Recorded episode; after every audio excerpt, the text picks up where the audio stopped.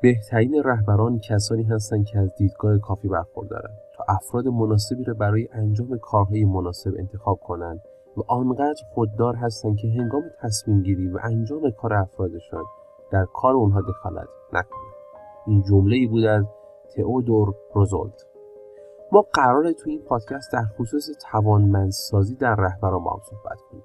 این پادکست دومین پادکست از کانال دنیای رهبری هست. کانالی که ما در اون به موضوعات و چالش های پیرامون رهبری می‌پردازیم که در فروردین 99 ضبط شد. در دوره ای که دنیا همچنان با ویروس کرونا درگیر است و ما هم به نوبه خودمون از شما می‌خوایم که در خونه بمونید اسپانسر معنوی این پادکست خیلی کودکان فرشتند هست که از سال 1388 راه اندازی شد و در حال حاضر هم خدمات متنوعی رو به کودکان زیر 16 سال کشور که دچار آرزه ای شدن. حالا می‌تونین آرزه جنسش مالی باشه سلامتی باشه فرهنگی یا هر نوع مشکل دیگه باشه. سایتشون هم براتون تو توضیحات و اینستاگرام می‌ذارم که بتونید با اونها ارتباط برقرار کنید و تو این کار ارزشمند اونا رو همراهی کنید.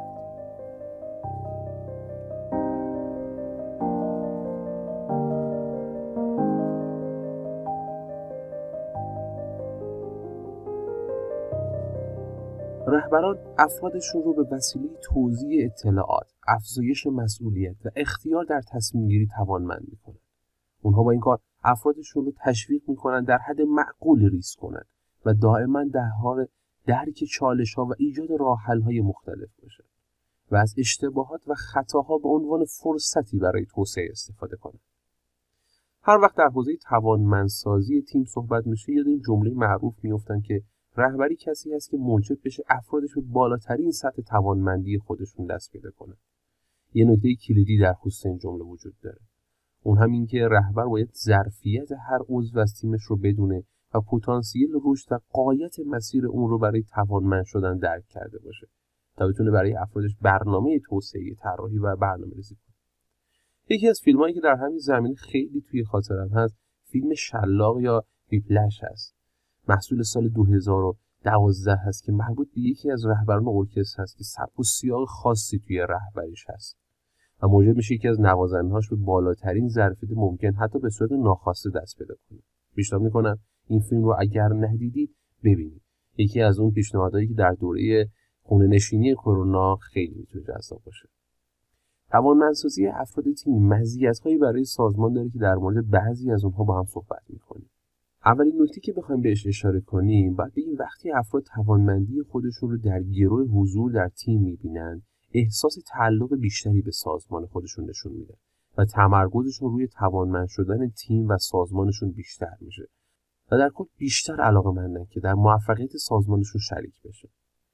دومین موردی که می‌خوایم بهش اشاره کنیم اینه که وقتی افراد تمام یا بخش مهمی از توانمندی های خودشون رو منوط به حضور در اون سازمان بدونن موجب میشه از اون توانمندی بیشتر در مسیر رشد و تعالی سازمان استفاده کنن برای اینکه بخوام بیشتر توضیح بدم می‌تونم بگم اگر شما در یک سال گذشته ده توانمندی مهارت به دست آورده باشید و پنج تا از اونها رو منوط به بودن توی تیمی که در اون حضور دارید بدونید اون پنج تا مهارت رو بیشتر سعی می‌کنید در رشد سازمانتون دخیل کنید تا پنج مهارتی که کمتر به سازمانتون ربط داره یا سازمانتون کمک کرده باشه اونها رو به دست آورده باشه سومین موردی که می‌تونیم بهش اشاره کنیم و به نظرم خیلی هم سازمان های ایرانی دچار اون هستن اینه که بعضی وقتا به دلیل کم بودن فشار کاری یا اضافه بودن وقتهای استراحت افراد درگیر یک سری حاشیه های خواسته یا ناخواسته میشن.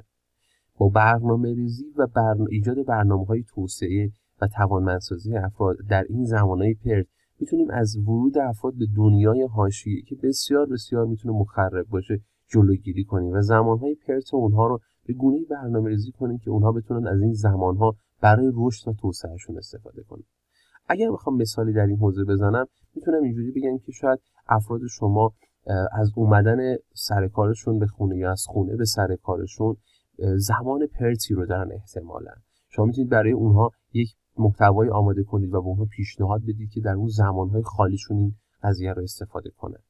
این نوع روش ها می‌تونه کمک شایانی کنه به ارزش دادن به نیروهاتون. در کل وقتی شما برنامه برای توانمندسازی افراد ایجاد می‌کنید افرادتون حس می‌کنن که شما به فکر اونایید بیشتر تا فکر سازمان و منافع سازمان. به خاطر همین حس خیلی خوبی توشون ایجاد میشه و همین باعث میشه که ارق بیشتری به سازمان داشته باشه. خودتون فکر کنید وارد یک تیم شدید و بدون اینکه آموزشی به شما بدن شما رو مسئول یک کاری پروژه‌ای کردن. و به دلیل عدم آشنایی شما با اون کار تخصصی که بهتون واگذار شده یا قوانینی که مربوط به سازمان و تیم میشه ممکنه کاری رو به صورت ناقص انجام بدید. یا توی یک کاری یا قانونی رو انجام ندید. و همین هم موجب نارضایتی سیستم از شما و احتمالا شما از سیستم میشه. و بر طبق مصاحبه که با یکی دوستانم تو تیم منابع انسانی شرکت می‌کردن میگو بعضی از افراد یهویی بعد از اینکه دو سه روز از استخدامشون میگذره یهویی درخواست می‌کنن که دیگه نمی‌خوان توی سازمان باشن و اون یکی از همین مواردی که به دلیل عدم آموزش اولیه اتفاق میفته در همین زمینه فرایند ورود و آموزش نیروهای تازه ورود های موفق مانند مکدونالد یا استارباکس رو نگاه کنیم می‌بینیم که برای هر فرد متناسب با جایگاهی که داره آموزش های عمومی و تخصصی برنامه‌ریزی میشه و حتی کتابچه های راهنمایی برای نیروهاشون در نظر می‌گیرن که راهنمایی و جوابی برای سالهایی که ممکنه برای اونها در کار اتفاق بیفته است. حتما شما هم شنیدید که هزینه آموزش یک نیروی جدید خیلی خیلی کمتر از هزینه دست دادن نیروی قدیمی و آشنایی به کار یکی از کمپانیایی که برای خود من در همین زمینه تجربه زیادی فراهم کرده بود و من برای رشد خودم خیلی خیلی به آنها مدیون هستم شرکت مشاوران تعالی سازان است که در حوزه کاریشون ارائه خدمات مشاوره استراتژیک و تعالی سازمانی به های خدماتی و تولیدی در سطح کشور. در این کمپانی فرایند آموزشی مانند یک الگو در سازمان برنامه‌ریزی شده بود و گویا به یک فرهنگ تبدیل شده که از ویژگی های این سازمان می‌تونن به انتقال راحت و بدون واسطه دانش در سطوح مختلف اشاره کنند امکان تجربه کردن مطالب آموخته شده در فضای واقعی و درک عمیق اون مطالب آموزشی یکی دیگه از نکته مزیت های این شرکت بود. نکته دیگه که بخوام به اون اشاره کنم عدم وجود بروکراسی های اداری و نامنگاری های متنوع برای ارائه و بررسی ایده های نو از ویژگی های دیگر این شرکت است که در بحث توانمندسازی افراد می‌تونن خیلی کمک کنن.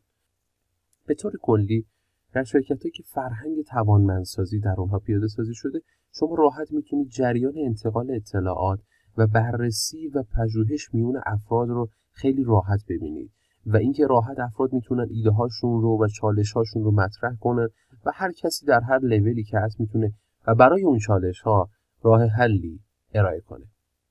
در زمانی که دارید به عنوان یک رهبر به توانمندسازی فکر می‌کنید این جمله کلیدی رو به خودتون یادآور بشید که همیشه برد به معنی موفقیت نیست. اجازه بدید چند راهکار در حوزه توانمندسازی رو با هم بررسی کنیم. مهارت گوش دادن یکی از مهارت‌های کلیدی برای ایجاد پلتفرم توانمندسازیه اگه نتونید نیازهای افراد و سازمانتون رو بشنوید نمی‌تونید برنامه ریزی برای توانمندسازی اونها داشته باشید. آموزش برای نیروهای تازه ورود رو به عنوان یک اصل جدی بپذیرید که می‌تونه توی هزینه های شما به شدت اثرگذار باشه. در زمانی که به فکر توانمندسازی افرادتون هستین از قضاوت کردن افراد دوری کنید. فضایی برای ارائه ایده های نو و درک چالش ها و ارائه راهکارها به افرادتون بدین. گاهی ساختارهای رسمی سازمان رو آگاهانه بشکنید. تا افراد بتونن جنبه های مختلف کار و زمینه های متنوع رشد رو درک کنند و با یک رویکرد متفاوت به سازمان و مشکلات و اهداف اون نگاه کنند و یک نکته خیلی مهم خودتون برای رشد و توسعه دادن ایده ها و حل چالش ها پیش قدم باشید. خیلی وقتا دیدم وقتی کلاس ها و دوره هایی برای توانمندسازی افراد سازمان برگزار میشه و حضوری از مدیران اجرایی و مدیرعامل توی اون جلسه نیست کیفیت و ارزشمندی که افراد به اون جلسه و اون کلاس میدن به شدت پایینتر از وقتی که خود افراد کلیدی سازمان در این دوره ها شرکت حالا سوال اینجاست که توسعه فردی یا تیمی اصلا این دو مورد فرق با هم دارن یا نه؟ اول بیاین اونها رو با هم تعریف کنیم. توسعه فردی یعنی درک چرایی حضور هر فرد در تیم. درک سطح دانش و مهارت فرد. پتانسیل و ظرفیت رشد و توانمندی هر فرد به طور مجزا. کانال های یادگیری یعنی که هر کسی ترجیحش برای یادگیری از چه کانالیه؟ یکی دیداریه یکی شنیداریه و هر کس به روش خودش. در مرحله بعد درک روش ایجاد انگیزه برای یادگیری. یا به قول معروف همون نیروی اولیه که باید یک نفر رو هل داد تا در مسیری توانمندسازی قرار بگیره. ایجاد بستری برای پیاده سازی و عملی کردن مهارت و دانش یادگیری. برای اینکه اون اتفاق در ذهن اون تثبیت بشه و فرایند یادگیری و توانمندسازی کامل بشه. و در نهایت ارزیابی و تست و ایجاد برنامه بهبود برای توانمندسازی افراد. اما در بخش دوم که همون توسعه تیم هست به جنبه های دیگری از موضوع رسیدگی میشه. به مسائلشون بالانس کردن افراد یک تیم از لحاظ مکمل بودن توانمندی هاشون و نوع ارتباطی که با هم دارن. ایجاد سینرژی در بین افراد برای ارتقاء سطح توانمندیشون و جمع یک به اضافه یک رو بیشتر از دو کرده. همگرایی تیم برای بودن در مسیر توسعه سازمان و درک درست چشمانداز و اهداف سازمان. شناسایی گلوگاه ها یعنی اون بخشی از افراد که توانمندی لازم رو ندارن و موجب کاهش سرعت عملیات یا کاهش کیفیت نتیجه میشه. ارزیابی و ارائه برنامه های توانمندسازی مجدد تیم. یکی از اون جاهایی که در شرکت های مختلف مورد کم لطفی قرار میشه و به خاطر همین قضیه هزینه زیادی رو سازمان ها مجبورن تحمل کنن بحث عدم ارزیابی و عدم ارائه برنامه های توانمندسازی مجدد برای تیمشونه.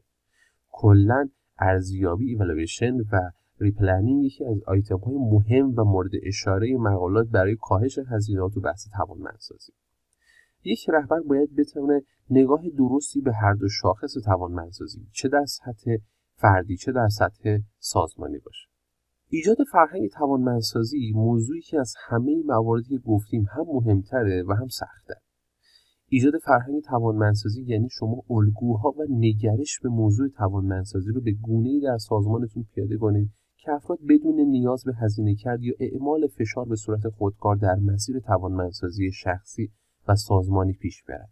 و این نیاز به ممارست و صرف هزینه است. و یادتون نره. اصلا اصلا در کوتاه مدت جواب نمیده. یکی نکته کلیدی.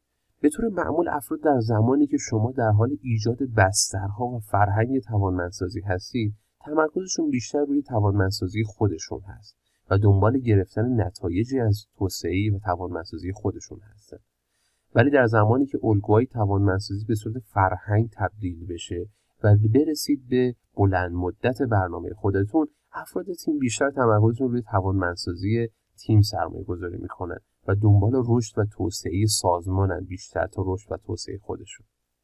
ما در این پادکست نگاهی همه جانبه به موضوع توانمندسازی داشتیم. و امیدواریم تونسته باشیم یکی از اصلی ترین ویژگی های رهبری رو با شما به خوبی بیان کنیم.